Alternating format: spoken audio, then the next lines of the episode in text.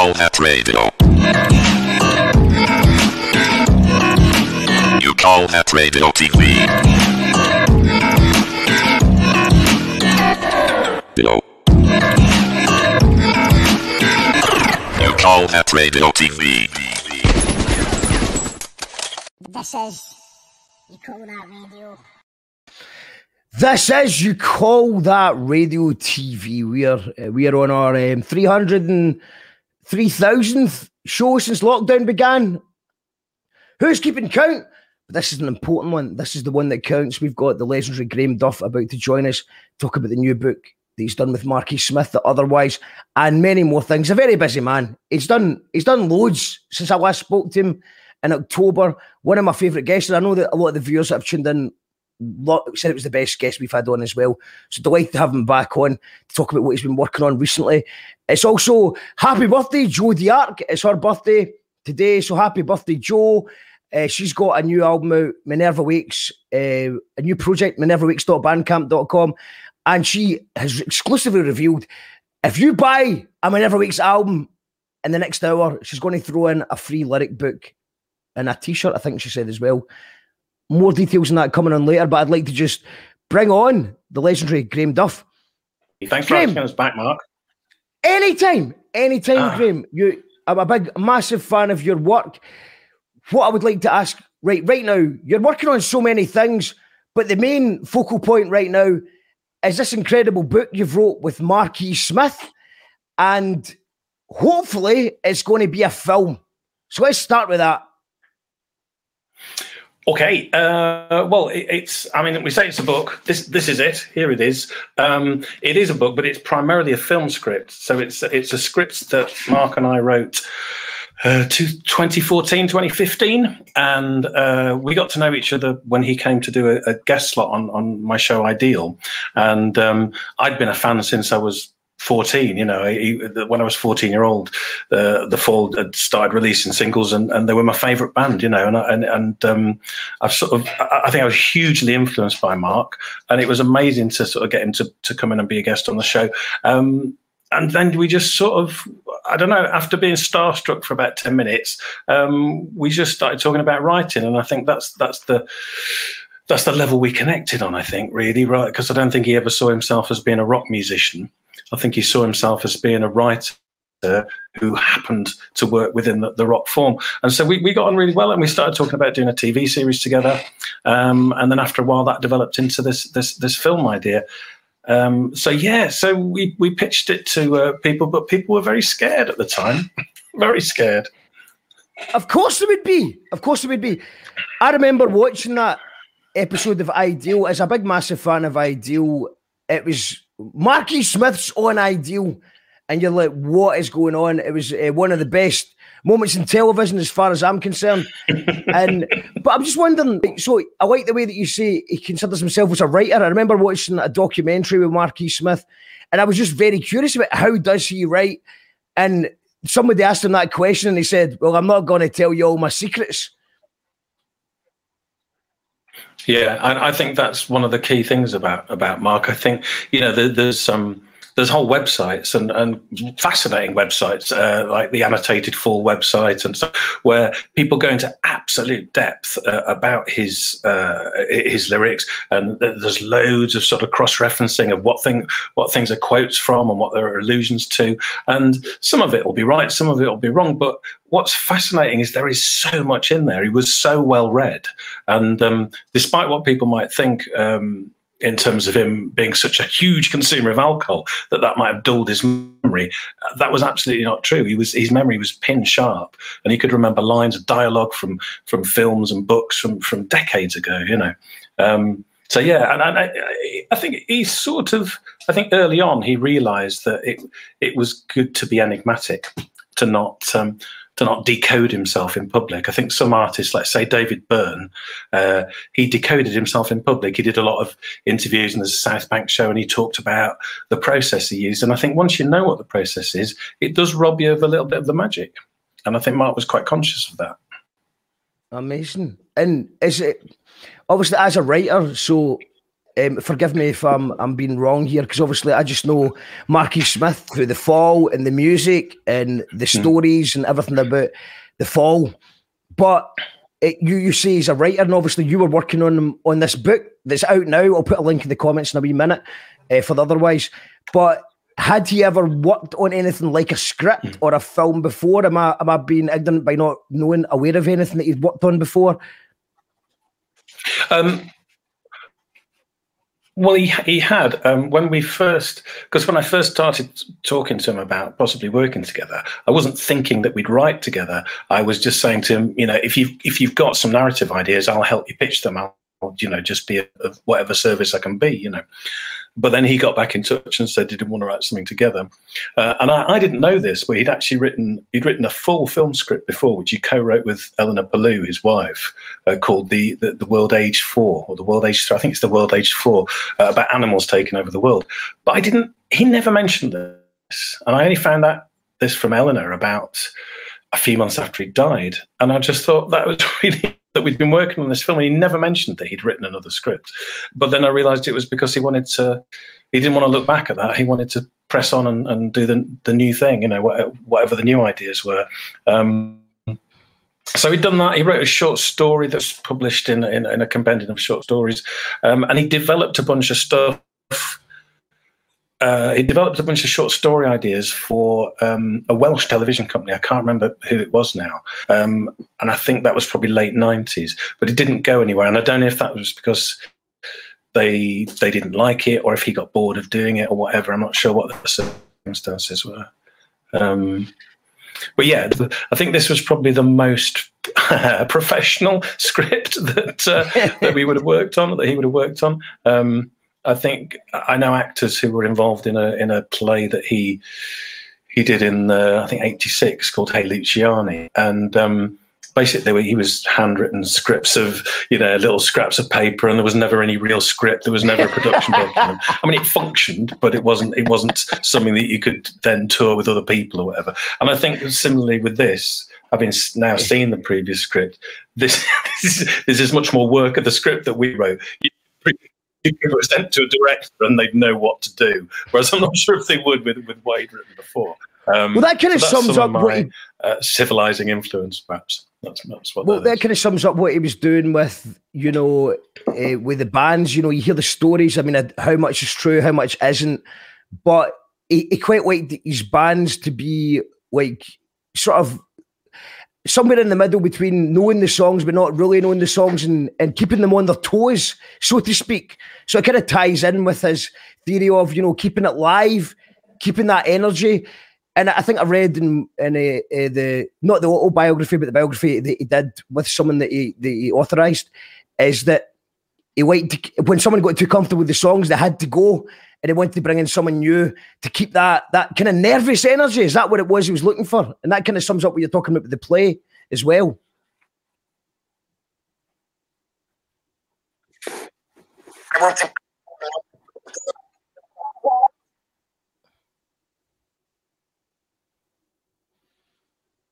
Um, Graham, Yeah. I think I think that's Yeah. right. I think one obsession that that uh, or one driver perhaps that Mark had, which I think you can see across all things that he worked on. You know, the, the lyrics, the music, the artwork, and. Uh, sorry, I can't hear you, Mark. You've gone. All right, sorry, no, I think it's just a wee delay, man. I think there's a wee delay um, on the internet. I think the internet is delaying. I can still hear you, man. We'll tell you what we're going to do, Graham. I feel like What- I've, what I've do is- probably frozen, haven't I? Yeah, you have frozen, Graham, but it's okay. What I'm going to do is, I think you should log out, shut your browser down, come back on, and I'm going to play a song um, while we do that. So um, I'm just going to do that. Graham Duff, ladies and gentlemen, he'll be back in a little minute. He's just going to um, sort out his internet, and we will be back with Graham Duff, absolute legend, telling the tales of Marquis Smith and the book that he wrote with him before he passed away, sadly. The Otherwise, which is available now, it's like a, a script for a horror film that they wrote together. And hopefully one day it'll be turned into a movie. But you don't need to wait for the big wigs to give it an okay. You can order it right now. I'm going to put the, the link in the comments so that you can order it right now. If you're a, a Marquis Smith fan, then go for it. Who's in the house? We've got Paul and Colette. Hi, folks. Hope all is good with you. Love baby doll. Hello, Colette. How you doing? Evening. Says Lou. Cool. Oh, Grand Dame in the house. Uh, check out her show she did on Sunday, the NFT launch. It was amazing. We've got Tam the Van, who's one of the guys who taught me more about the fall than anyone else. Uh, we've got issue 3484. Love these stories from Graham Legend. He is an absolute legend. And thank you for tuning in. Issue 3484. And then we're going to play a little song just now. And um, we're going to be talking later on about Graham's new record label. And uh, this is going to be one of the bands that we can exclusively reveal. I think we're exclusively revealing that are going to be on the next the next thing. So it's um this is uh, Wrong Circles, uh, a band called Wrong Circles, Death to Chrysidia. And uh, before I do this, I just want to say that Graham's taste in music is excellent. And not only because he's played me in his show, but that's obviously I've been a fan of Graham's for many, many years, way back in the ideal days. I love his stuff, like been everything he's been involved in, I've loved. And then one day uh, my band Gyro Babies got tagged in his radio show. I was like Graham Duff, and the name rang a bell. And then when I looked into it, it was the actual Graham Duff who played this on his show. And ever since then, I've been a big fan of his radio shows. He supports new music, obscure music. He's up. He's up for anything. He's actually played my side project, Jackal Trades, which involves kind of it's almost like Scottish hip hop. Sorry for swearing, and he's embraced it, and I really appreciate that he's open minded to all sorts of music. So I've I've not heard this song that he's suggested yet that he's signed for his new record label, but I guarantee it'll be good because this guy knows his tunes.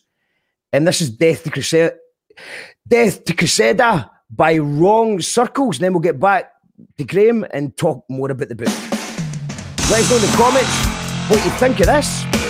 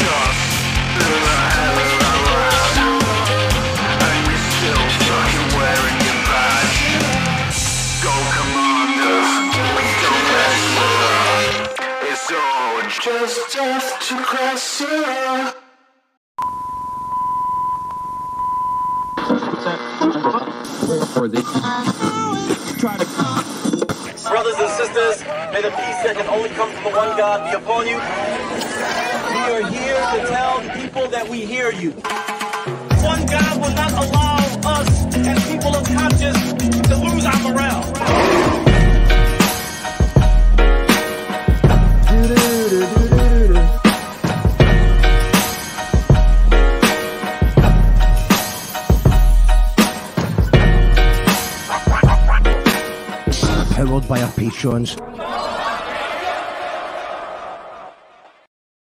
We are indeed powered by our patrons on You Call That Radio. If you enjoy the show or any of the 300 odd shows we've done since lockdown began, then you can become a patron at patreon.com forward slash You Call That Radio. We appreciate everybody who does that. Uh, going through some of the comments, uh, Kevin Williamson, who was on the show last week. Hello, Kevin. Loving the fall chat. Renegade is a masterpiece. Uh, we've got Eshu saying his radio show is brilliant. His music knowledge is insane. He selected all of the music for Ideals. And what a soundtrack that was. Wrong Circles, loving this. Wrong Circles, we're brilliant. Um, his knowledge, yeah, his radio show is brilliant. Is his internet brilliant? Let's find out. Graham Duff, how's it going, man? Hello. Yeah, a bit of a delay. Can you hear me? Yeah, Uh, yeah, it's going well. I, I, I do tend to generate technical screw ups in my life. It's Mercury retrograde. Mercury retrograde. My Uh, so thanks for playing the wrong circles track. So there, um, I, You talk. You talk. You talk. I know. You go, Graham. Tell me about So- going wrong okay. circles. Tell me about the wrong circles. Okay, Wrong Circles are a uh, Brighton-based band where I, I live in Brighton, uh, but they're one of the acts that are going to be on uh, my new record label, which is called Heaven's Lathe, and we launched it last Friday. And basically, they're lathe cut seven-inch singles, and there's only hundred of each one. Uh, this is the first one, which is now completely sold out. Um, it's it's by a band called Insides and uh, that was the first one. There was a hundred of those; they've all gone, but they're beautiful. They look like this. They're just—I don't know if you can see that, but so they're just engraved. There's no label; they're just engraved, but they're really beautiful. Um, so yeah, so the label basically is um, there's two kinds of artists on the label. There's either new artists who I think people really ought to hear because I think they're great. Um, and there's artists who've been going a long while but haven't brought out that much material, if that makes sense. So these are those are the two categories. Uh, so yeah, loads of exciting stuff coming up, including a single by Rose McDowall, uh, which I'm very excited to be putting out because she's she's a big uh, heroine of mine. So yeah, the 14 year old in me is very very happy to finally be running a record label or curating a record label anyway.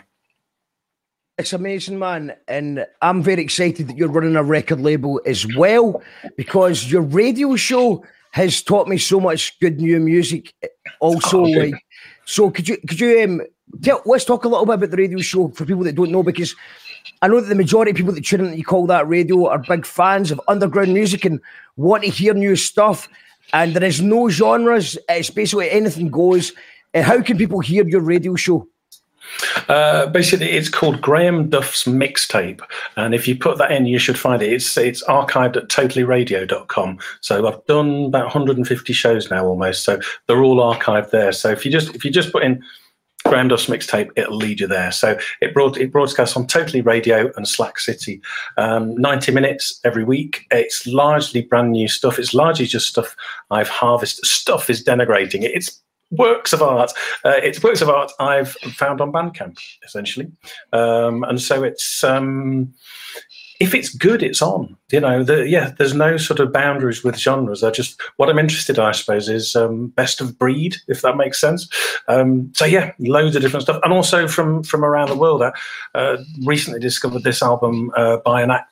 Uh, called Albina. She's from Azerbaijan. And uh, prior to Bandcamp, I don't think I would have come across that. And it's fabulous. It's a sort of slightly massive attacky sort of thing with beautiful vocals. Um, it's the sound of young Azerbaijan. So if you want to hear that, tune in. as well as the sounds of Azerbaijan, Azerbaijan. Uh, you also had the, have the sounds of Scotland, which I appreciate. You played Yeah. Minerva Wakes. Happy birthday, Yeah. Joe! I know you're watching. Uh, you've played Gyro Babies, which is how. That's why I I got the guts to message you because I was like, well, he's playing Gyro Babies, so maybe he'll come on the show. So I appreciate that.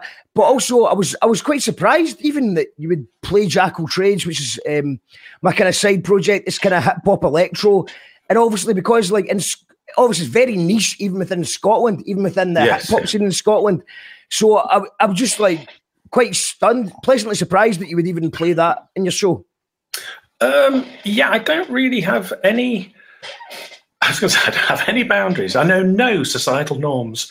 Um, no, I um, if I like something, I tend to like. I just I like it unquestioningly, I suppose, and and um, and I think anybody who regularly listens to the show has got to be fairly open minded because of the sheer range of stuff I play. You know, um, so I think every so often there'll probably be a point where somebody will turn off or turn it down because they don't want to hear loud Belgian techno or they don't want to hear whatever. But um, I don't know. Uh, my ears are open, really. So uh, I think when I was younger, probably when I was in my twenties or, or, or, early thirties, I would have said, "Oh, I, would never play country and western, or I'd never play, you know, heavy metal or something." But that's not the case anymore. I think the, you know, you know, the, the more music you like, the more music you like you know, I think uh, certainly for me as I've got older, uh, my my sort of floodgates have opened, I suppose. So you're actually one of those people that says, "What kind of music do you like?" and you say anything, but you actually mean it. Most people, when you say yeah. anything, what anything, or do you, do you, want a bit of Scottish hip hop? Do you want a bit of dark metal? They will go, "No, I mean, I mean, I like everything that's on the rate, you know, Radio yeah. One, the the A list." So. Yeah what I'd like to do right now, Graham, is I'd like to because uh, Andy Martin asked me a question. So Andy Martin's a producer I worked with, and um, he's for, he gave me two questions. The first question was he was interested in the he bought shout out to Andy Martin. He's tuned in. He bought the other guy's book. He's obsessed with the fall. Thank he's you. literally only listened to the he's only listened to the fall for the last two years, as he was telling me. So I was like, "What are you doing with your beats?" And he went, "Well." I've not been making much music. I just listen to the fall. He's got a massive collection. Send me a picture of your collection if you can, man. And um, so this is a. He asked me if um, you what what music. His first question was what music when, or if any, when you were writing other the otherwise you're writing this book, film script, whatever you want to call it, with Marky Smith. Were you listening to any music at that time, if anything? Um, I can't speak for what Mark was listening to at that time. Uh, uh, when we were writing it, I was listening to Remit a lot, which was the, the current album uh, uh of, of, that period when we were writing. Certainly when we were working on the script, uh, which has got great tracks on it like Lodestones, and uh, so so yeah. I, so I was listening to a lot of the Fall, funnily enough, because it chimed with what we were doing. You know, um, I, I mean, Mark was fairly, you know, Mark I think was probably more. Well, if you look at the range of, of um, cover versions that the Fall did, I think that tells you like how wide his uh, tastes were. You know, psychedelia, Sister Sledge, country and western. You know, the, everything's in there. Captain Beefheart. Uh, you know, it's. Um, I think I don't know. I, I, it surprises me when people people are, are, so prepared to reduce what they like. There's a great line in um, "Player Piano" by Kurt Vonnegut, and uh, somebody says, um, "Show me, uh, show me a specialist, and I'll show you somebody who's painted themselves into a corner." And I think that sort of resonates with me. I like that. That's a that's an amazing term, man. It's a, absolutely brilliant. And uh, Andy Martin's second question, if you've anyone's got questions, you can comment below as well. But Andy Martin's second question was a was a test to see. Now this is a tough question. Oh, the Andy, loop. Yeah, yeah, right. So, so this is Andy Martin. I'm just going to play a small piece of this uh, sample. I know there's a few fans of the Fall who are tuned in. So let's see if anyone else can figure it out. It's a very small loop, and if you're a well, you need to be a, uh, you know, we're all big Fall fans here. Kevin Williamson is tuned in. See if you can figure this one out. What is this from? This is um, a sample that Andy Martin took. Sorry if any lawyers are watching. Don't worry, we don't make any money in Jackal Trades. So just get that out of the way. But this is called I Hate My Notifications. It's off the new Jackal Trades album, which is available to pre order on Bandcamp. Can you figure out which song from the fall this song comes from? The day I delete, this is the day I notifications But love the dopamine of when they like my status They want instant connection all day I can't take it, I can't always reply Cause I'm sick of it and waiting 24-7 365 Took a day off once and it sparked rumors I had died I'm in 24-7 three, six, four, 23, seven. Like- right, that's enough of that. That's enough of that. so if, it's good. Yeah. I like that. Well, I'll, I'll tell you what. if anyone can figure that out, they get a free. You call that radio T-shirt sent out to them tomorrow. We'll get we'll, we'll let, let that one go around. It's um. By the way, I know the answer, and it's very difficult. It's very difficult, but I know that there might be a a, a, a, a fall fan who's going. I know that. So if you write the answer in the comments and you get it correct, you get a you call that radio T-shirt. That sent to you in the post tomorrow morning. Owen Brindle says he has no idea. Um, Lou says, I love an eclectic taste in music. I like anything too, from gyros to Beyonce, Pearl Jam to Neil Diamond. And then there's that Scottish hip hop. Good on you, Lou. Good on you, Lou. Very good. Um, and um, yeah, so. Uh, so uh, can I just say, um, Owen Brindle, hello. Owen is a, is a, very old friend, but I've not seen him for many, many years. But uh, he he was at the when uh, we had our first band. He was the drummer in the band, and I was the shouter. But yeah, hi Owen. Hope you're well. And what did your music sound like in your first band? Um, one half Joy Division, one half Siouxsie and the Banshees, I suppose.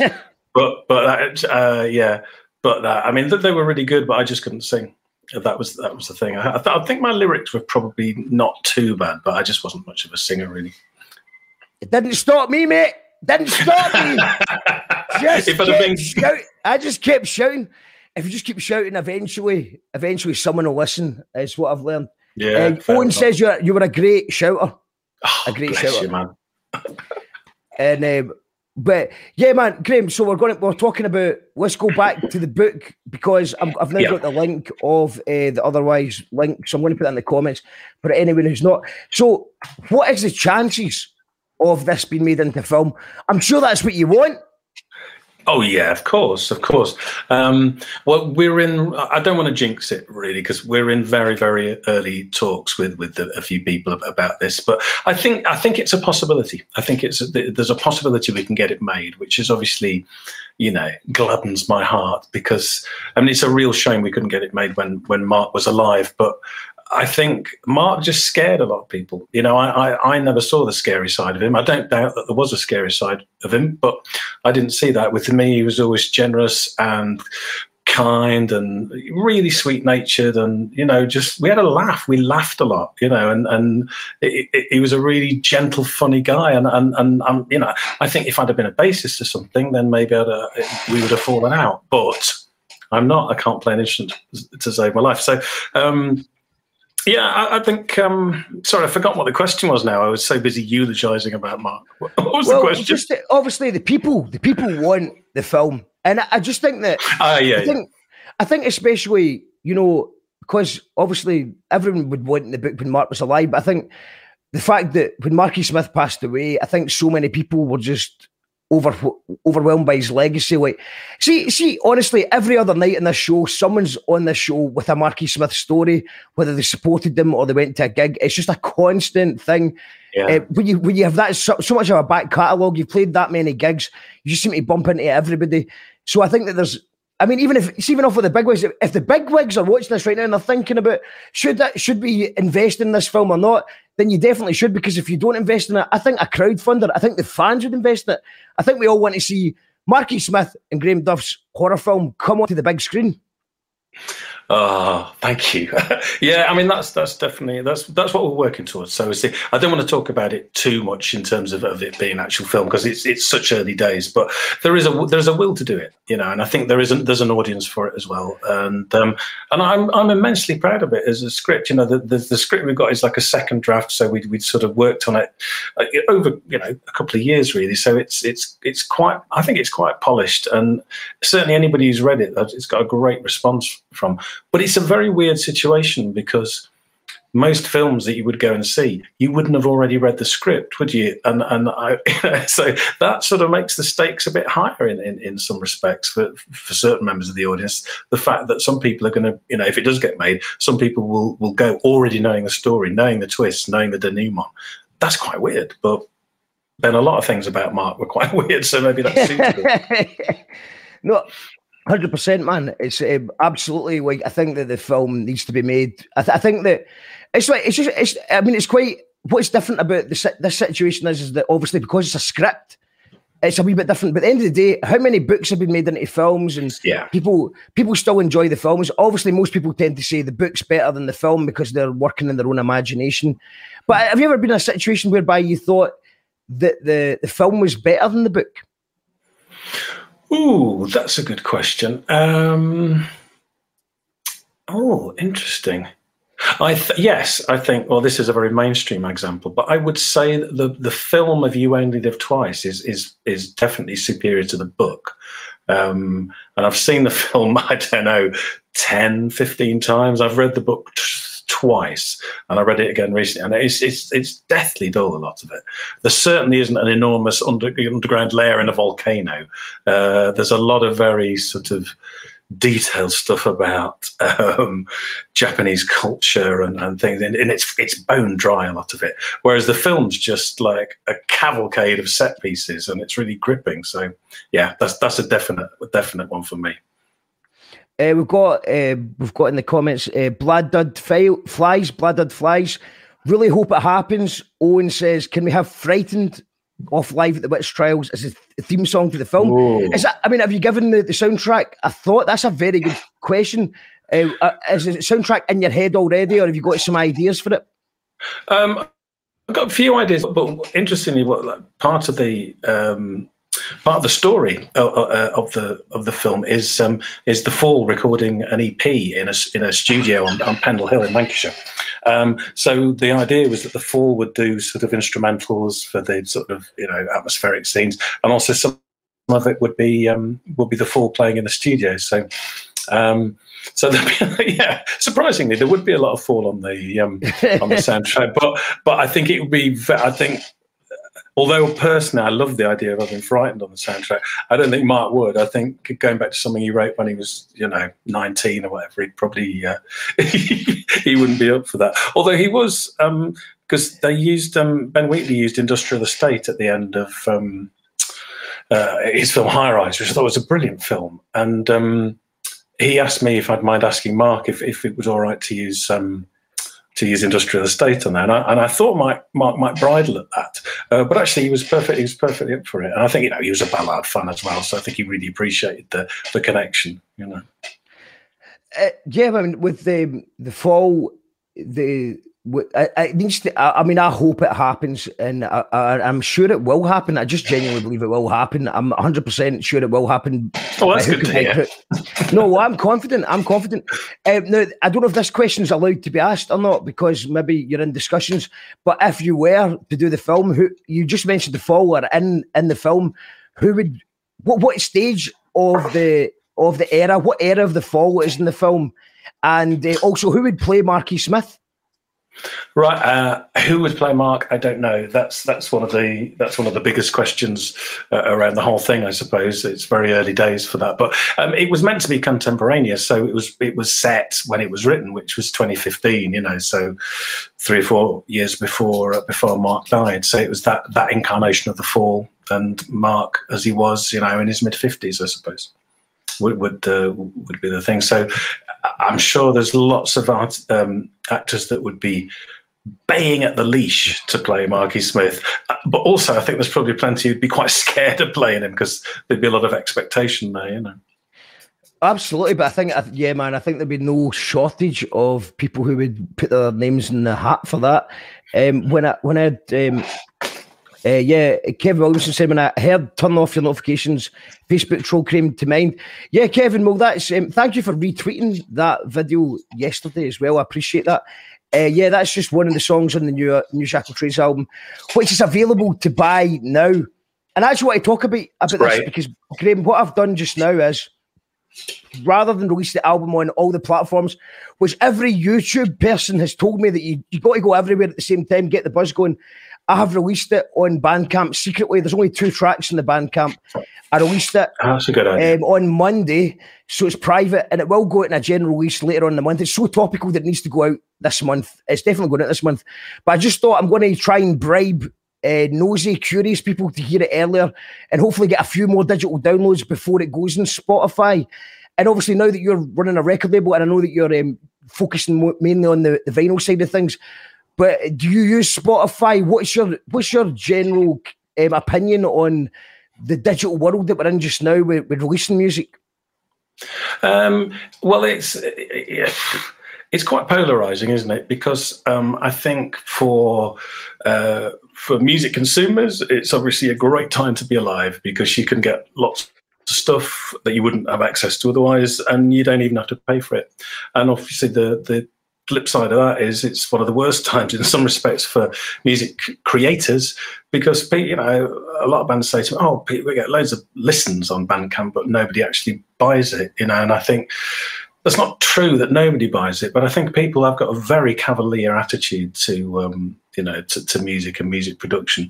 And you know, obviously doing a weekly show, I could. Um, you know, I, I could be contacting everybody and say, "Oh, you know, if you send me your stuff, I'll, I'll play it." But you basically cost you know a quid or 50p for a track is what it costs you know to buy uh, something off bandcamp you know some albums you can you can buy for a quid I just I don't begrudge paying a quid, you know, uh, for for something that's great and I'm going to possibly listen to for years to come. When you think, well, you know, how easily a quid spent. So I'm a huge advocate of Bandcamp. I don't think it's perfect, but I think it's very good in, in a lot of ways. Uh, Spotify, I don't use. I find Spotify infuriating. I think the way this is just personal opinion. I'm not. I'm not advocating we all um, boycott Spotify, but.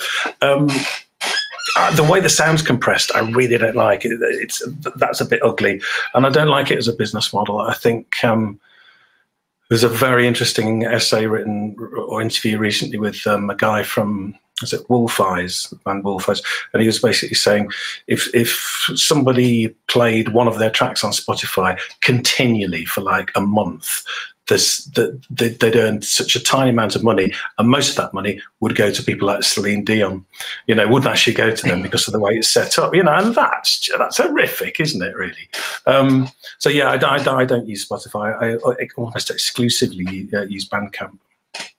Yeah, man, it's uh, you know, fuck Celine Dion, I would say too. and, uh, yeah.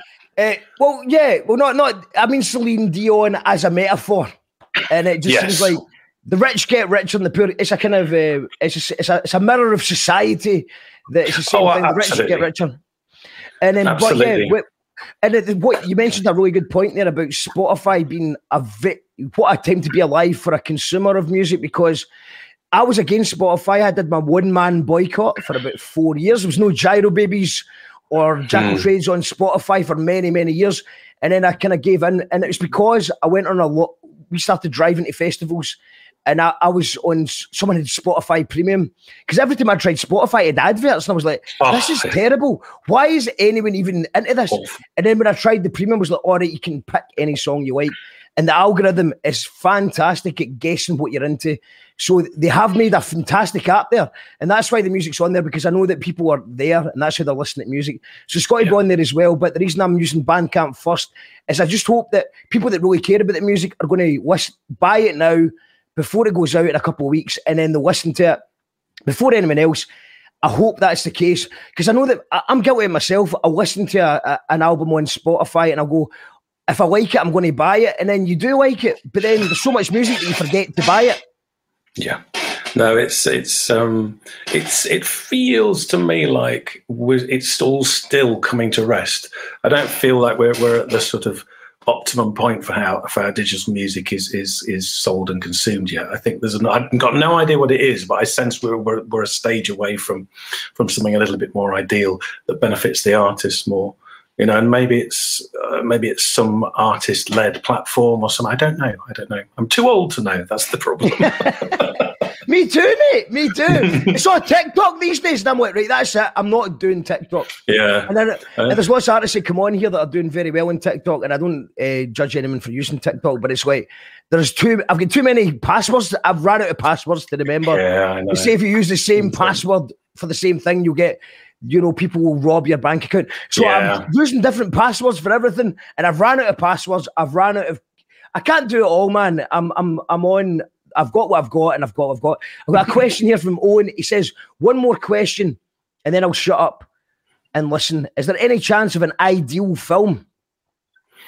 Um, I do get asked that a lot, and it's weird because it was announced for some reason. It was announced years ago on um, IMDb as being in development with with Ben Wheatley, uh, and it's not. I don't know why why that's still on there. I don't know who put it up. Um, no, there, there might at some point possibly, but it's certainly not something we're working on at the moment. We were weirdly at the beginning of last year, Johnny and myself and a, a couple of other promoters were talking about doing a um, a stage version of it. We were going to try and do a stage version of it with with a Like the Friends reduced- reunion. Like the Friends reunion.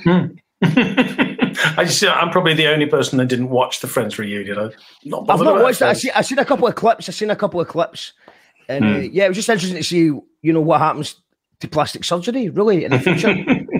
but yeah, I mean, uh, it was. I've not actually watched all. I've seen a bit of clips of it. Good luck to them. But yeah, I mean, Oh yeah, a bit, a bit obviously Johnny. What, what, what's Johnny Vegas up to these days?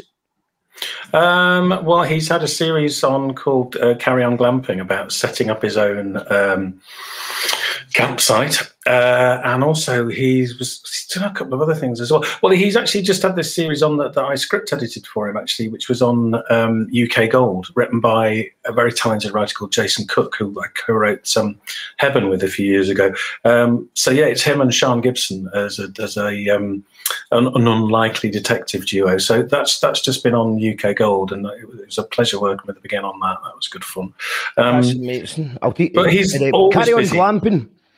Hmm. Yeah, man. I mean, I'll need to check that out because I'm a big fan of Johnny Vegas, and yeah, and it is. Yeah, I'd love to go to a campsite that Johnny Vegas was organising as well. That oh, sounds sounds amazing. good, it? Uh, Minerva Wakes is in the house. Happy birthday, Minerva Wakes. Have to draw the line at TikTok.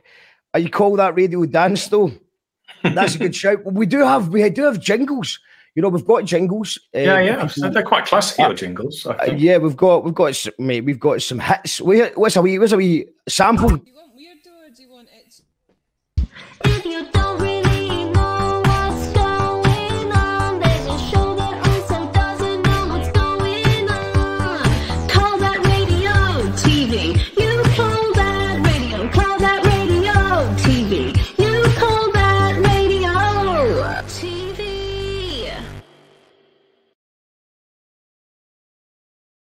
That's just one of many jingles we've got. By the way, good. that that jingle is sung. I wrote I wrote the words for it, but that was sung by the incredible Amelia Bayler, who is a comedy genius working in Glasgow.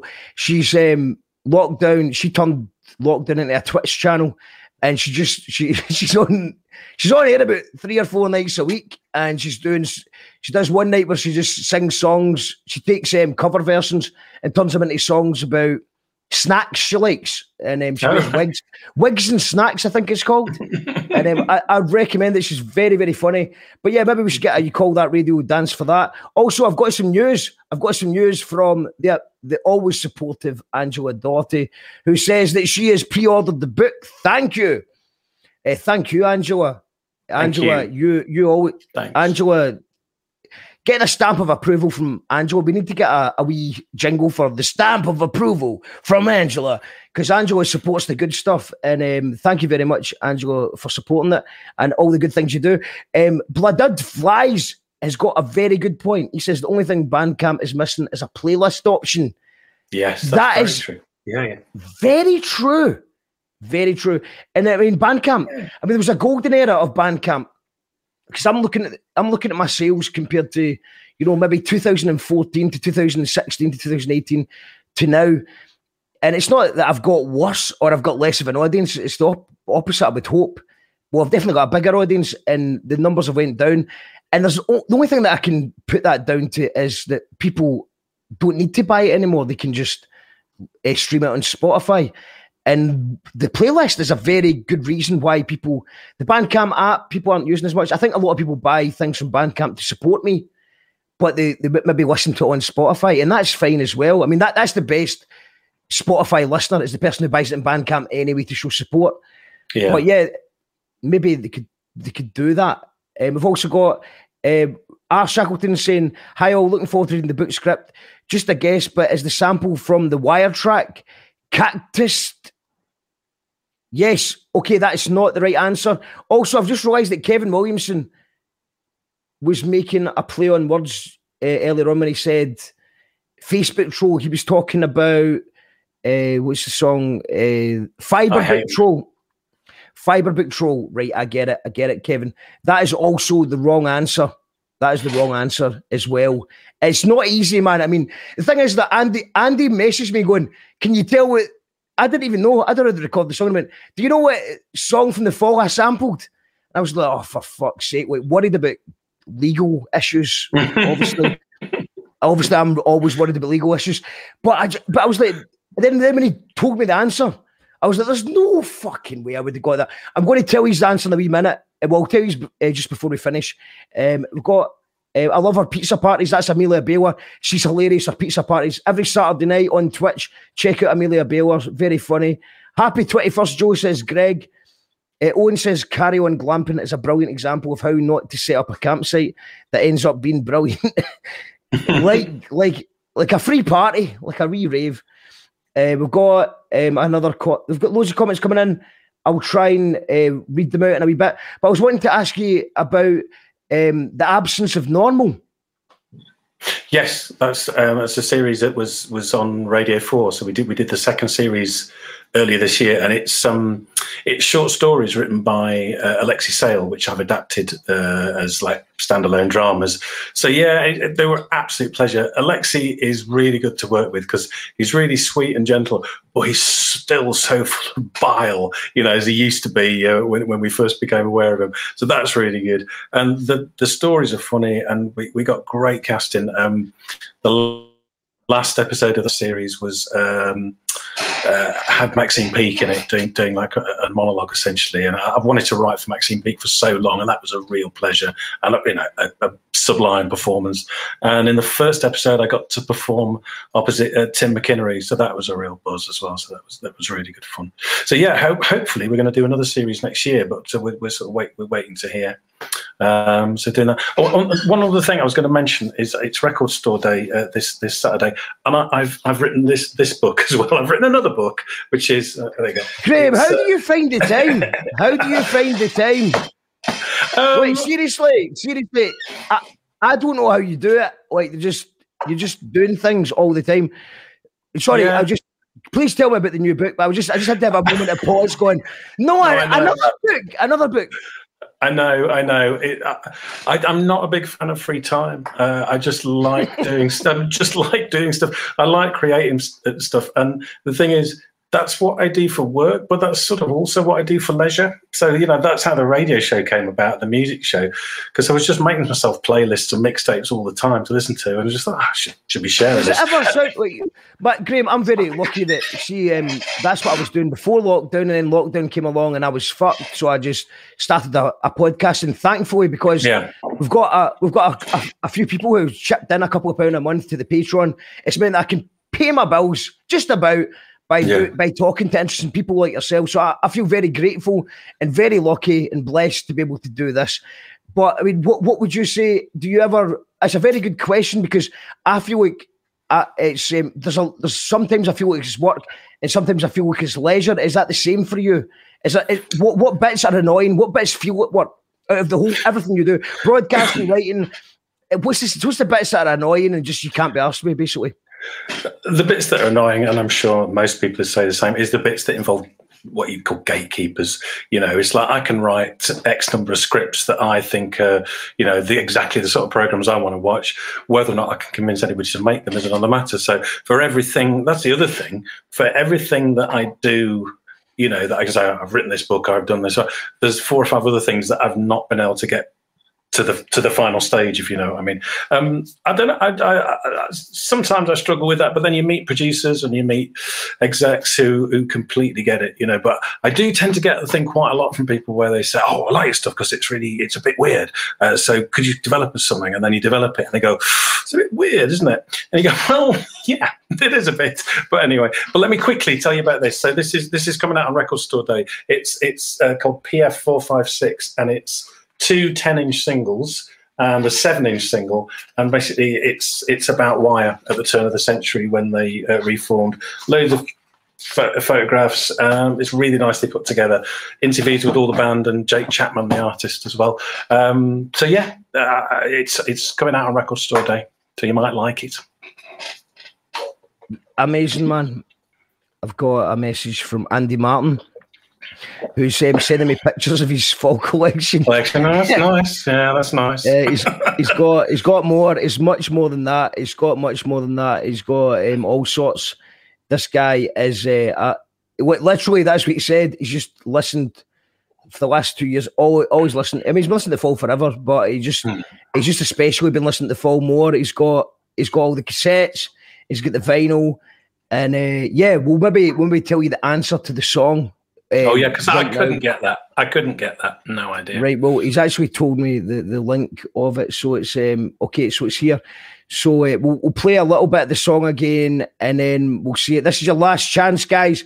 If you can guess this song right now, then you win a free. You call that radio T-shirt, I certainly didn't get it, and it's it's difficult. I mean, thing is that Andy Martin's a beat maker, so he he sees the world in a different way from me. So he thinks it is obvious, you know. Like, oh, as if I would get it. I mean, once you once I heard the answer, I was like, it wasn't like I was like, oh damn, I'm so close. I knew it. I had no idea that I would never have got it. Um, but yeah, so so we'll hear a, a a quick snippet of this. So this is the song that he sampled. This is the song, the new song on the Jackal Trades album. The day I delete, this is the day I desort. notifications, but love the dopamine of when they like Okay, last orders at the bar to win the T-shirt. Can you figure out what that is? Uh, would you like to make one last guess, Graham? I really haven't. a clue. Is it something from from the unutterable?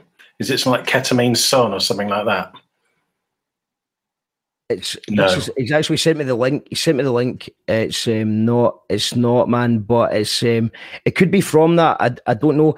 So I mean, the thing is that you got to remember. I'm a, I'm a little bit younger, so I learned. Um, Tam the van, who's tuned in just now, he taught me a lot of the fall because we, we travelled around and we just listened to the fall while we travelled from festival to festival.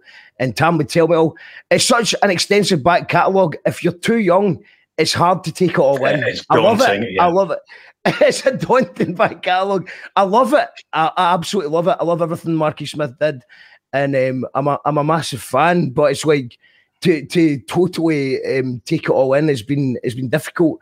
And and I'm not that young, by the way. There's people younger than me that are probably even more confused by it all. But this is the tune, and this is the bit. Apparently, the bit is here, so I'll get it the right bit because he says it's this bit. Okay, so uh, the song was called Chicago Now. Oh, right. So let's just hear how that sounds um, compared to that. What you just City, city, town. now. Chicago. You know what I mean? That that's a beat Yeah. maker for you. Yeah. I, on it, That is that is zooming in, isn't it? That's the thing about it. It's zooming in to the micro and then turning that into the macro. Yeah, beautiful. I would Yeah, never have got I- that. Never have got that. No, he- he's um, he's some guy. Uh, it's Andy Martin at bandcamp.com. I'm going to put a wee link in the comments for anyone who wants to check his stuff. An amazing producer, man. of What a beat maker he is. He just uses um, he, he likes to sample jazz and the fall in a very in a very in a very uh, minute way. Um, so check him out. He's called Andy Martin, and uh, Okay, he's a he's an amazing guy. He's, I think he's only I think he's now the only producer that's been every Jackal Trades album. Andy Martin, we salute you uh, for your. And I don't think the lawyers will hear that unless they watch this thing. But don't worry, we Jackal Trades is no money. There is no point in soon. Trust, trust me. Scottish hip hop is not a big market. It's not a happening thing right now. sadly, um, we've got. I thought wire was invented by two Scotsmen fighting over a penny. Says Greg. Big ups wire. Says Angela. Is it hit the north? Says Lindsay. Sorry, no, it's not. It's not. I'm afraid. Uh, but thank you for everyone who's played the game tonight. We really do appreciate you. We appreciate you. And I just want to talk about the audiobook I'm listening to just now as uh, foreground music. And I mean, when did that come out? I thought that was reasonably new. Uh, that's my first book. That came out in October 2019.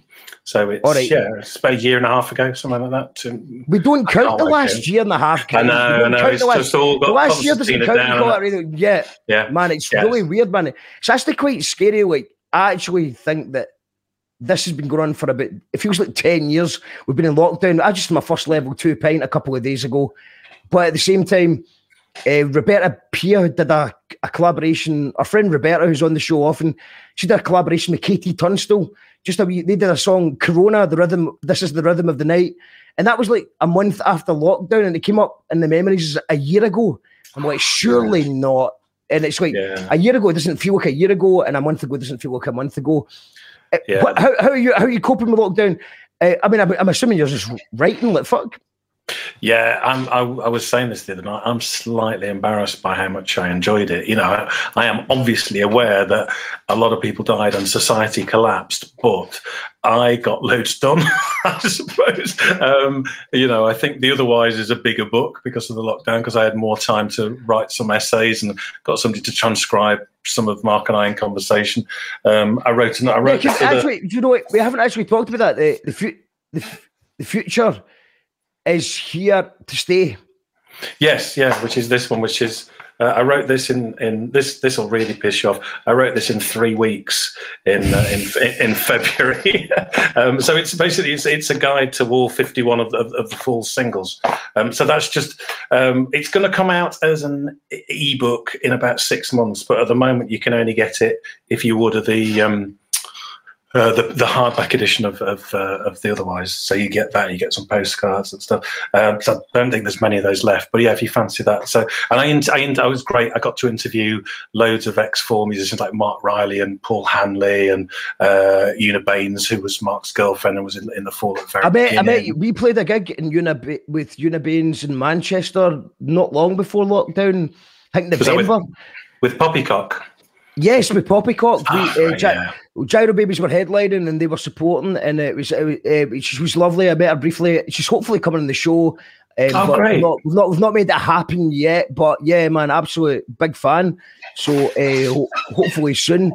But yeah, man, I, I would like to ask you this, right? So I, I write a lot as well, man. I, I write all the time, and I'm always working. I mean, I've used this um, the downtime, less hangovers, less um, things to go to Mm. as a as an opportunity to do more work and write more. And but eh, as a guy with a, a, low, a, a very short concentration span, I've kind of been put off the idea by a book, maybe because I don't think I've had the. I'm always waiting for this the great big idea to come.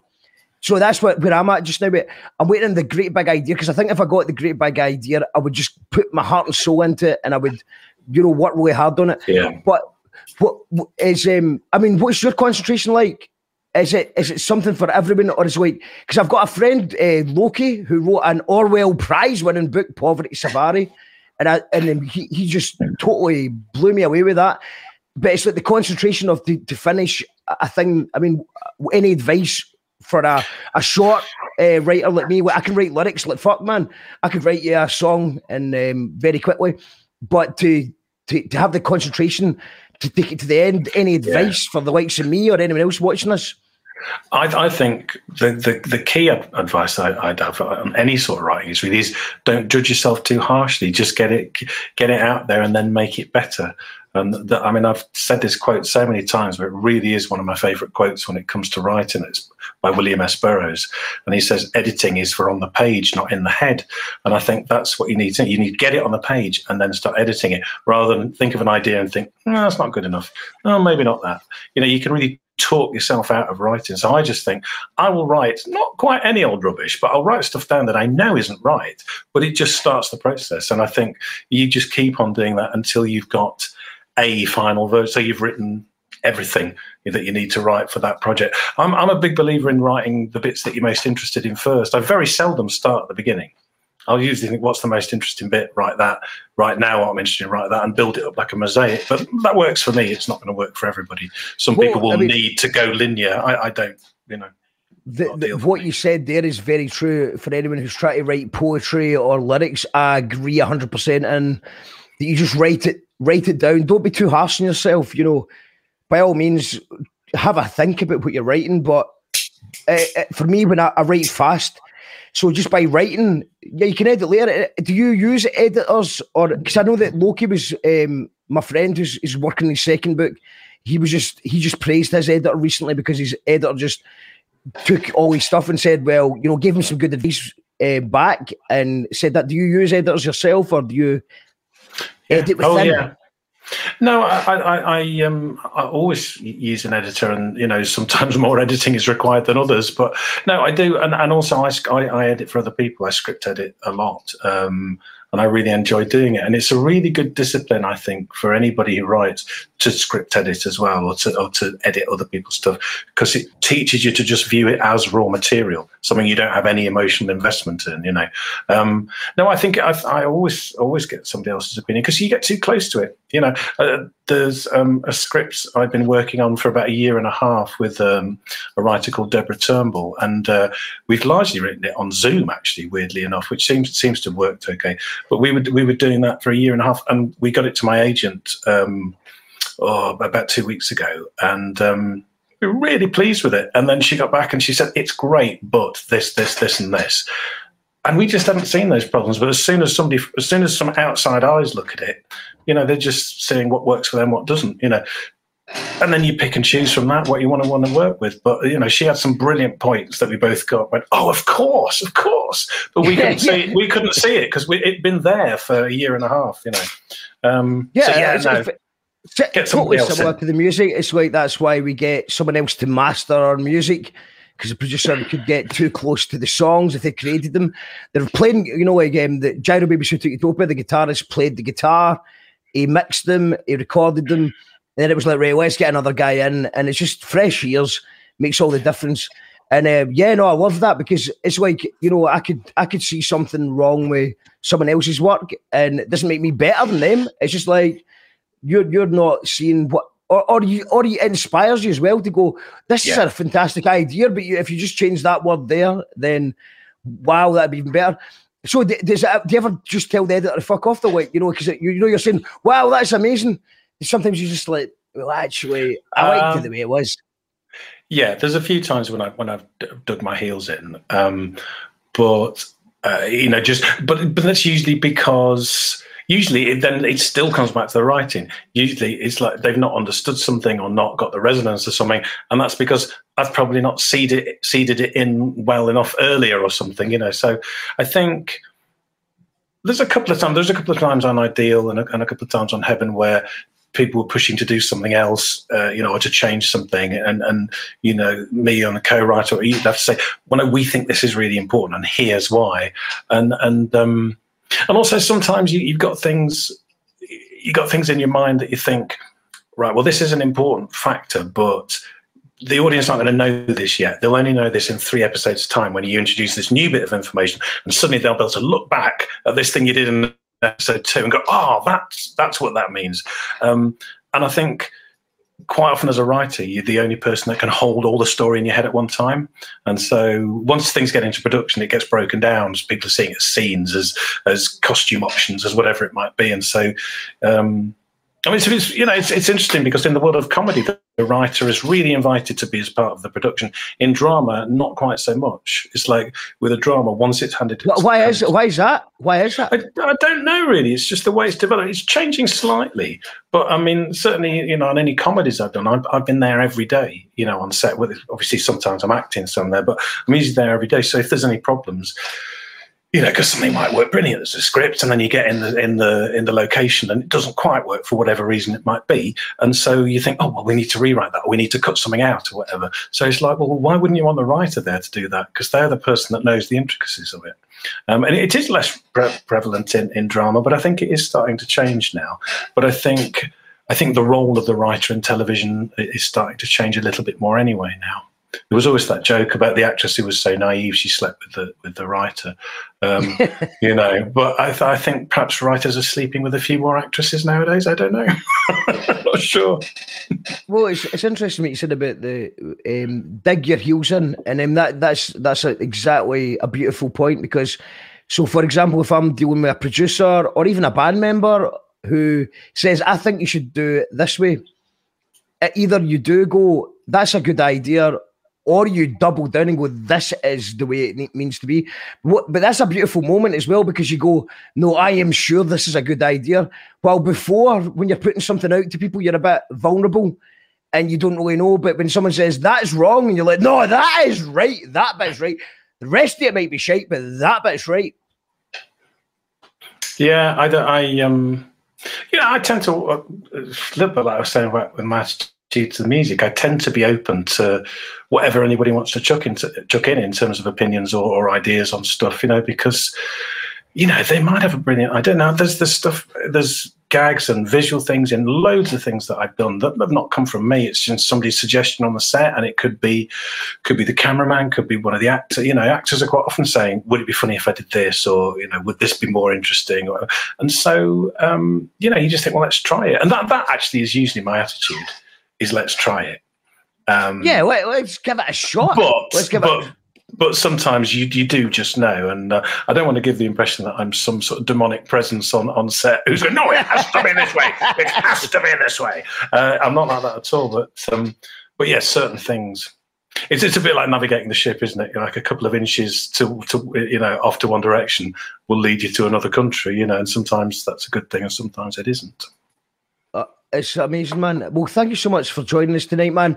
Oh, I, I'm so glad you joined. The, you know, not once but twice we've had Graham Duff in the, the, the show, and I really appreciate Cheers, that, man. Um, wait, let's get all. Let's get a, a full. I know it takes you a while to do the plugs, so let, let's have five minutes of plugs. let's start. Let's start. Let's start from the beginning. I think the most important thing right now is the otherwise script because I think the more people that buy the otherwise, um, not only that that's going to there's going to be feedback coming back from everyone. And what what feedback from the Fall fans? If you're a fan of the Fall or you're a fan of horror, you should buy this book, read it, and give feedback. And the more people that are into it, then this could be this needs to be a, a film. Graham, Uh, yeah. how, how how could it be? How could it be in like two, you know a you know next summer? You come on here to promote the the film. That'd be ideal. Well, that would be perfect um, to be able to, yeah, to be able to do that. Um, it's not out of the question. It's not out of the question, but but we're just going to have to wait and see. It, it- you know, I- I've been involved in a number of films and film scripts over the years, some of which got made, some some haven't, and you can never tell. You can never tell. Um, so I, I, like I say, I don't want to jinx I it can by talking about it too much. I know you As can. someone- I know you can, do, but you can feel no it in your waters, can't you?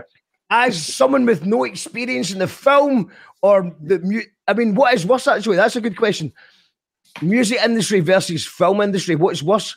I went to a I went to a a, a free bar at a film thing. I was invited to. I can't remember why. I did something. I, I mean, I make I make music videos and I, I film stuff, but I'm not exactly a big deal there. But I got invited to hang, and I was really surprised that I thought the I thought the music scene was um, privileged, and then I went in the the the film scene, and it just seemed like it was a, a little bit posher than I was expecting. Is that is that same? I mean, like I said, I've only got a tiny little window into one free bar party I went to. Is it? Would you say that's um, representative all around the UK, or I think um, I think yes. I think if if the working class feels underrepresented in the world of music, then it's it's a hundred times worse in in the in the world of uh, film and television. I would say, yeah. I think Why the majority. Why do you Um, guys? Is it, is it because it's because if you're working class, you can pick up the guitar, learn it in your house, and if you you, you can just be good, you can just get good at it, and without all the fancy technology, just uh, you and an acoustic guitar, you work your ass off, you can be good at it. Is it is it that the reason? Do you think that you I can think just that- show yeah. your talent? I think that's part of it. I think you know, without wanting to sound like a, a Marxist footballer, it, I think part of it is about the means of production. you know, I think a bit. A, it's it's about you know, you can you can get a guitar, you can get some drum, you can you can get very quickly from having nothing to having a demo to getting something released, whether it's on a major label or not. Um, e- even now, it's it, you know now it's easier than ever to to get uh, you know to make a film or to you know to to to do a pilot or whatever with your with your own money. But it's still a lot more work, involves a lot more people, and therefore generally a lot more money. And you know, and that's a, another big difference between the music industry and, and, the, and the film industry is that the movement in the film industry is glacial. You know, I've got films uh, scripts that I've sort of had in development for you know two or three years, and that's you know, and that's that's basically like having an album that you recorded you know all the demos for two or three years ago and you're still waiting for the money to be able to properly record the album um you know so it's it's incredibly slow in in in in films And that's and that and that's you, Graham, as as a in in my opinion, one of one of the best out there doing it. You know, I mean, from my point of view, it's like you're one of the greatest. So it just boggles my head that an investor wouldn't just just give you the money. You've got an idea, just give you the money, but there's obviously is a it's an expensive thing to do it right. Also, I've got this meme that I want to share with you just when you said Marxist footballer. The most hmm. important part of my evil plan is to get footballers to kneel before matches. Karl Marx said that. it's, do you make of that, man? What it's do you make of this? bizarre.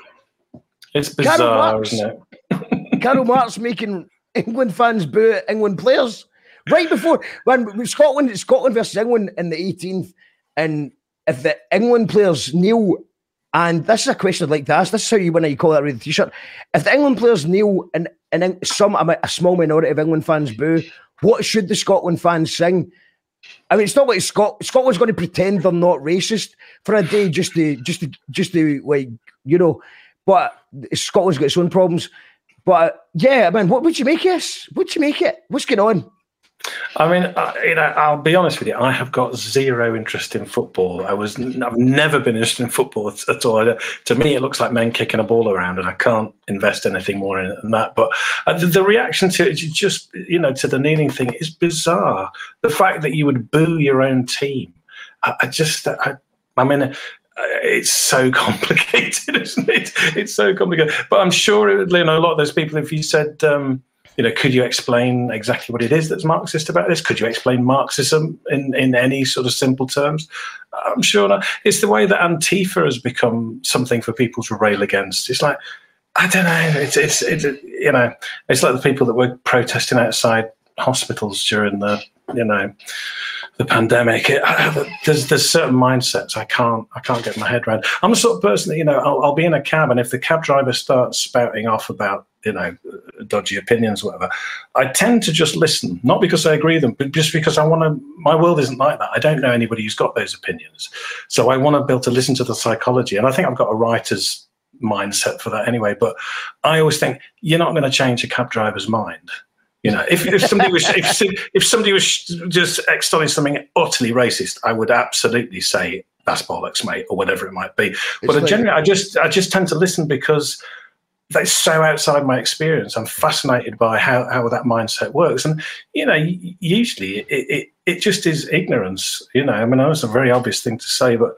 Um, uh, my sister was telling me the other day that apparently the, the average reading age in the UK, I think, is is is um, between ten and twelve, something like that. You know, and that's quite shocking, really, isn't it? That there's there's that degree of uh, you know la- lack of literacy across the country, and I think you know that that level of ignorance is probably what fuels so much of this. Probably sound like a real middle class warrior here. yeah, no, man, it's uh, it's um, if they taught tabloid literacy at school, we'd see big changes. You know what? What do these words mean? I was very lucky. Like, I mean, I had, I had a not not a great education, just like a a scheme in it in, in Scotland. But there was one teacher when I was about primary five, primary six, and she she explained what the media says and what they mean. And she just broke it down, and it totally it, it stuck with me. That and Clarissa explains it all. I don't remember that. it was like a kids' TV show on Nickelodeon, and they were explaining about how it was. They were trying to sell an old car, they were saying rather than call it used, you call it a classic, and it was just like it just sort of you know I understood, and then you know I did do a bit of sales when I was a wee guy as well, and it was like you know how you choose your words is very important, and uh, yeah, I mean how the tabloid choose their words is very well thought out, but they are aiming at, like you said, I mean, Daily Record is is a you know it's a ten year old lit- literary thing. I think because you get used to reading the paper, if you're ten year old or like sixteen year old and you're reading the paper, you think that you're you're you know you're well read, but you're not. That's coming as a guy who doesn't really read much. By the way, I get most of my um, you know I don't I read online and I, I listen to audiobooks. I, I struggle to find time to read books as well as I could. But on that note, Graham, one final question I'd like to ask you um, from a personal level is what you know there's been books that I've read that have totally gripped me and then there's been books that people have recommended that I've just I've just I've got to read it to the end that's the way I am I've got to read it to the end and I've just been so disappointed by it that it kind of puts me off it audiobooks are great as long as there's a, a good narrator I can get tuned in if it's shit I can ditch it what book what book should I read? As a guy who's not read that many books, what would you Oh, recommend? wow. See, I, you see, I read very few novels these days because most of my reading is is research for work, so they tend not to be novels. Uh, my absolute favourite novel, if you haven't read it, is uh, Cities of the Red Night by William S. Burroughs. Just, just phenomenal. I've, I've read it at least eight times, probably more. Uh, if you've not read that, I mean, any Burroughs is worth a look, but Cities of the Red Night, I think, is his masterpiece. Um, or something more recent. I don't know. Have you, have you read um, uh, Cormac McCarthy's uh, The Road? That's a beautiful piece of writing. I've not seen the I film. have not. No. That's a beautiful book. I mean, very harrowing, but beautifully written. Um, yeah, God, I should be coming up with something really obscure for you. No, no, I? no, no. Don't, don't be obscure. No, that, that's the whole point. It's the first thing that comes into your head. That's the point. Yeah, but Uh, uh, have, have you read Cities of the Red Night? No, no, I've not. Mate, like I said, I've not, I've, no. I've not read a Oh. lot. I've not read a lot. You could you could name Go books for for, about an hour. We could just name them, and I, I've read very few. Although on that point, uh, I do have a, a comment from uh, Paul who said that when I said Orwell, it made his Alexa search for Orwell, which is interesting. Orwell, Orwell, Orwell, Orwell.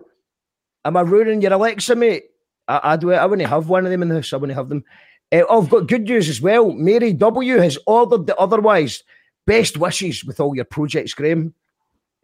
Thank you. So you've sold at least two books. Stop it! A complete That's waste good. of time talking to me. That's Stop good. it! A That's complete good. waste of time. There's at least two Never is know one. of. Good chat as always, says uh, John McCall. Thank you, John G. McCall, for tuning in. And Chemical, Callum says, I'd love to be involved in the film for sure. The fall, amazing. Look forward to reading that deeply. Um, a great, a great book taken in class gigs, says Owen. And yeah, it was Paul that said, when you said Orwell, it triggered my phone to search for what's by George Orwell. Orwell, Orwell, Orwell. Well, 1984 was one of those ones that I really, that I did love. And I just, I was gripped by it and I still think about it. It's stuck in my head. And it was the reason that I read it was because I was writing, I was releasing some music at that time, early Gyro Baby stuff. And um, my brother said, Man, what you're writing about is Orwell. You need to check it out. And I'd heard the, the phrase Orwellian. And um, it- yeah, it gripped me. I loved it. And it was, yeah, it was scary. Still think about it. But now, now I'm not scared because I live in it. So you can't be scared of what you live in. Oh my God, it's you know have poppycock music. I, I hope. Well, I'm not. I hope Oh. It, could, be anyone from poppycock, and you were all lovely when I met you in Manchester in November. have to say before you go that otherwise is gripping and addictive. Best thing I've read in ages. Ah, bless you.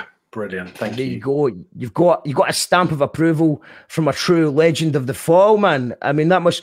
And I suppose that that must be the one of the scary parts about do- uh, uh, you've got because the fall fans are so and fall and the band members. I mean, there's just as many band members as there is fans. So you've got to, you know, do, do you do you, you've got to hopefully they like it. I hope so. I mean, the thing is, it's like the, the fall are different things to different people, aren't they? You know, a bit like Bowie or something like that, where it's like some people are utterly fixated on a certain era, two or three albums or whatever. You know, I think there's Fall fans are like that, and there's, you know, I've written a, a book about the singles, and I've written, a, you know, there's an essay in, in the Otherwise about uh, Mark's lyrics. But I'm not kidding myself. There are people that know way more about the Fall than I do. For sure, you know. So, um, and I'm sure there'll be people that they're going, "Oh, that's not quite right," or "Yo, he's completely misjudged that." Fair enough. It's it's it's whatever it is to you. And I, and I think I would hope that if if we can get this film into production, I would hope that it will be true enough to the script that people will see that. Well, that's what you know, not just myself, but Mark wanted. You know, that's what we wanted it to be. Um, you know, and it's interesting with the Fall because there's so many brilliant Fall albums, but there's not many Fall albums that are good from beginning to end. That every track's a winner, and that's because they experiment a lot and they do loads of different stuff. And you know, it's not all going to appeal to you. I mean, it is. We are talking about hundreds and hundreds of songs here, aren't we? You know. It's a, it's a never ending back catalogue. If if you're not if you're you're a bench, you're still welcome on the show. I know we've not talked for a couple of months, but please do come on the show. Yeah, do it. Um, You know. Paul says film and TV is the most nepotistic industry I've ever been involved with, says Paul. Um, it looks like you've sold another book from Chemical Callum, who says I'm on it for sure. Um, Owen as well says otherwise pre-ordered. I'll certainly let you know what I think of it. It's not even pre-ordered; it's ordered. It's in the it's in the post, mate. Uh, we got Lewis saying I bought an acoustic guitar in the Nirvana Unplugged chord book when I was 15. Taught myself how to play. I'm still shite 20 years later, so I can't see me getting an investor. and she also says that she loves Cl- Clarissa. Clarissa explains it all. That's a that's a niche reference for anyone of a certain age. Um, as a taxi driver, I've only put three people out my car: one who threatened me, and two for being racist. Good on you, Paul, the unracist taxi driver. That is it's important to not um, make grand sweeping statements about racist taxi drivers. Although I have uh, been in a few of those. But do you know? I've got a theory. I've got my racist taxi theory. I don't know if you want to hear it. I know you're you're probably Yeah, very busy, Graham. You've got writing. No, go for it. Right. So if you're a taxi driver, you get up early in the morning. So you're the first person. I mean, the reason I'd be a taxi driver, the reason I wanted to be a taxi driver was because you get the, the tomorrow's news today. So you can pick up tomorrow's papers at 11 o'clock. So they're, um, rather than checking the sources online, they, they're actually all in for the tabloid, whatever tabloid of their choice or the, the, the broadsheet of their choice, because they're getting that, that news before the other people. Then they pick you up, someone from the airport at five o'clock, they go, Have you heard about that thing?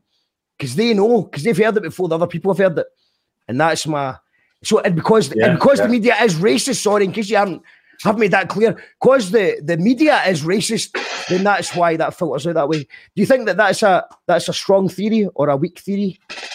I think that holds water, and I, I, I mean, I should say I wasn't uh, for a second implying that all um, all cab drivers were racists. Um, We did just- not call you racist, Paul. Paul, we did not call you. Ra- Paul knows we didn't call him racist. Paul's a good No, guy. I know, He, threw, but, he um, throws out the racists. No, I know, but it's just if I think of my encounters with with racists in the last few years, mo- most of them have been cab drivers. But that's that's probably who I attract. Um, but just in terms of people who voiced your opinions on it, uh, but I've met many lovely cab drivers too. Um, what was I going to say? There's something else you were saying there uh, that made me think. Oh, I know what I was going to mention. We are talking about Scottish uh, music acts. There's one I've been playing such a lot, and I'm not. I, I think he's from Arbroath, but I'm not sure. He's, he's a guy called Liam Dempsey, but he does stuff under the name Deep Sea Creature, and uh, he's got an album out called Bummer, and it's great, man. It's so good. So good, and I was reminded because there's a track called "Chemicals" on it. We're going to when I saw Chemical Callum's name come up. Liam Uh, but yeah, Dempsey. Liam Dempsey, and yeah, Deep Sea Creature is the, is the uh, is, Sea is, is- that's what he records under. But I think you'd like it. It's um yeah, it's quite moody and it's sort of but sort of post punk sort of thing, but great lyrics and very very Scottish as well. It's not you know he's got his accent's sort of very much to the fore. and He got a lovely voice. Yeah, have, It feels check like it out on should know this Bandcamp. guy. It feels like I should know this guy and I like this guy. And um, hopefully I do already. We've got we've got a song actually to, to end the show with as well. We've got uh, Lounge Bar Orchestra. I'll let you describe them in a minute, man. I'm just going to read out the last of the comments. The Road is an amazing book. Uh, Abby Normal's promoting something. Uh, Lorna Literacy for all your Glasgow literacy needs. Five minute plug. You're you're welcome. Abby Normal is an incredible artist. She was called Abby Normal, but she just recently got a doctorate against all odds, and she's now called Doctor Normal. And uh, she's got an EP out end of July. I'll be sending you a wee link to her stuff, man. She's brilliant. Oh, cheers.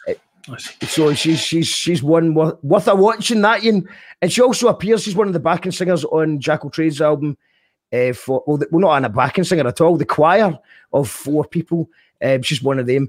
Um, amazing. Uh, we got uh, Dante's Inferno, direct, uh, dictated by John Cleese. is an amazing audio book. Oh wow. Well, if John Cleese is dictating, I'm into it. I'm into it. Uh, dipping in and out for Poland. Shout outs to Craig Henry for Poland.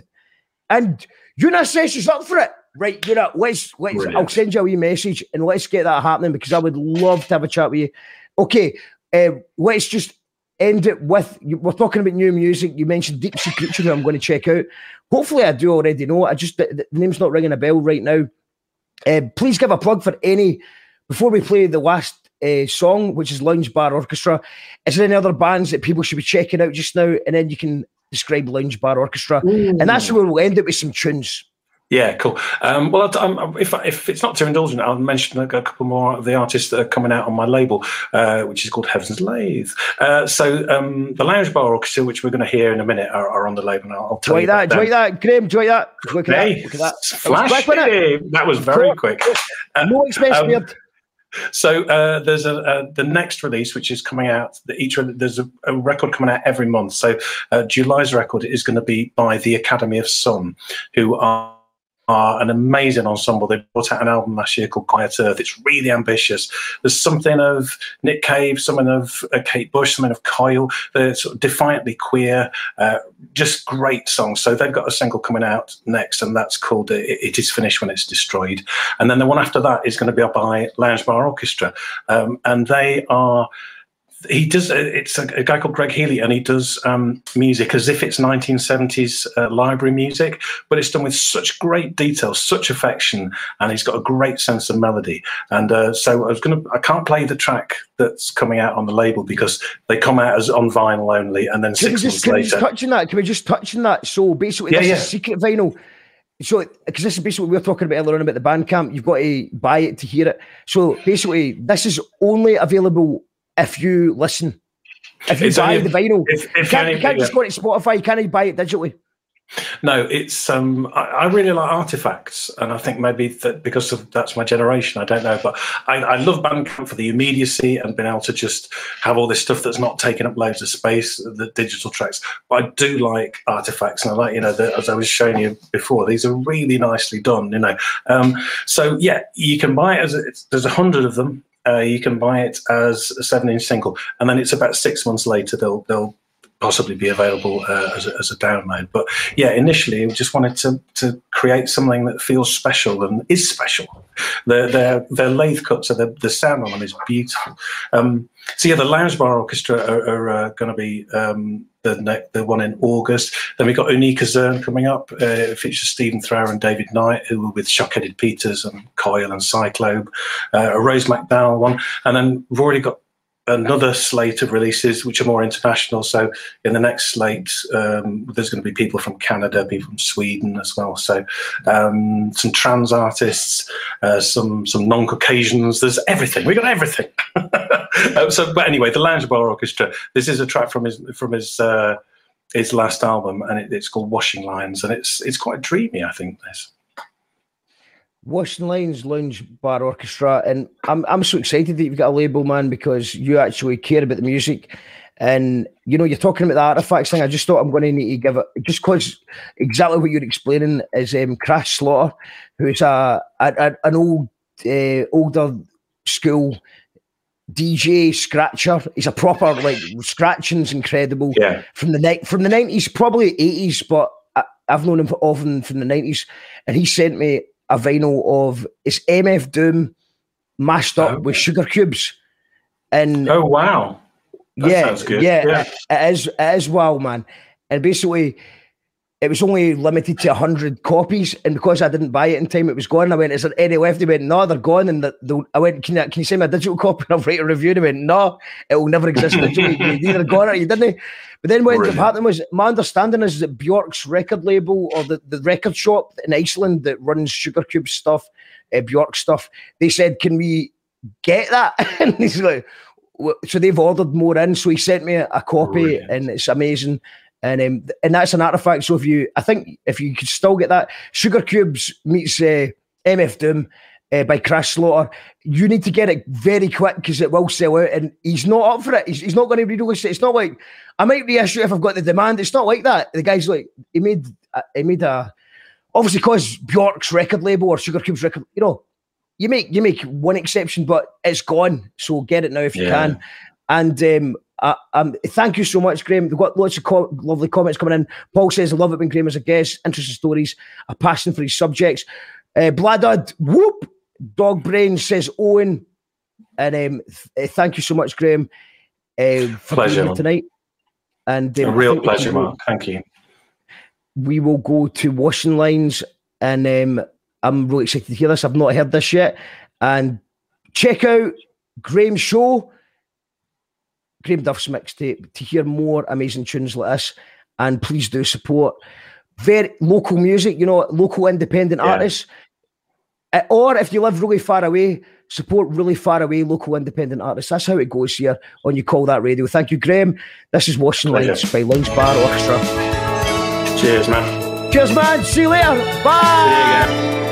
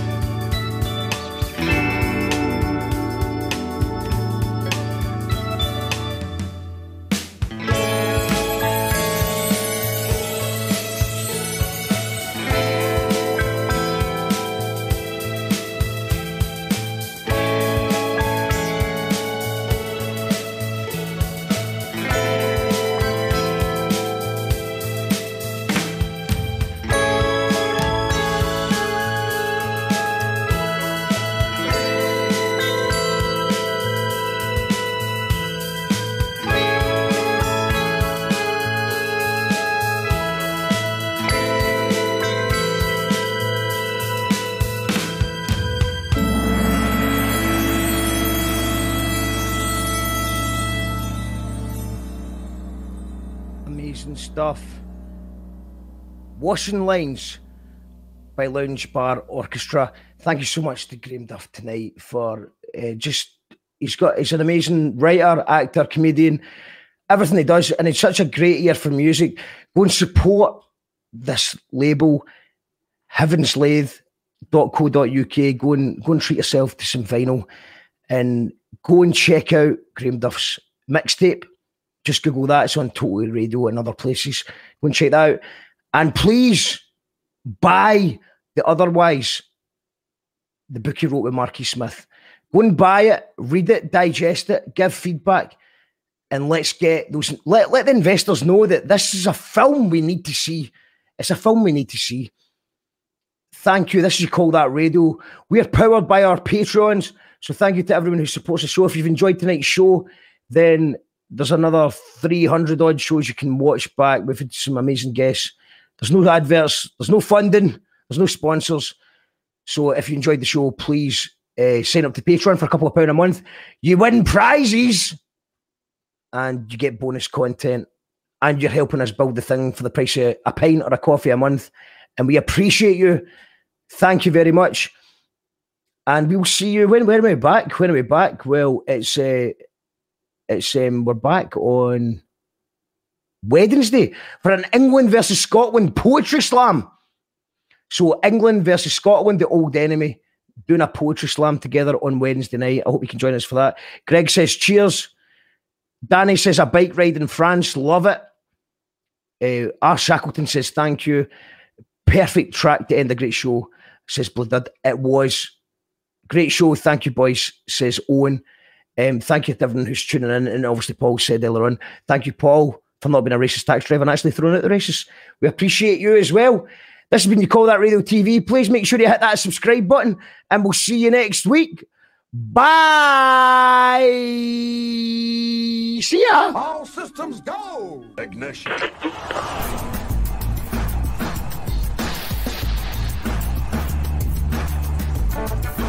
Brothers and sisters, brothers and sisters. Is that you, Daniel? Are you before me?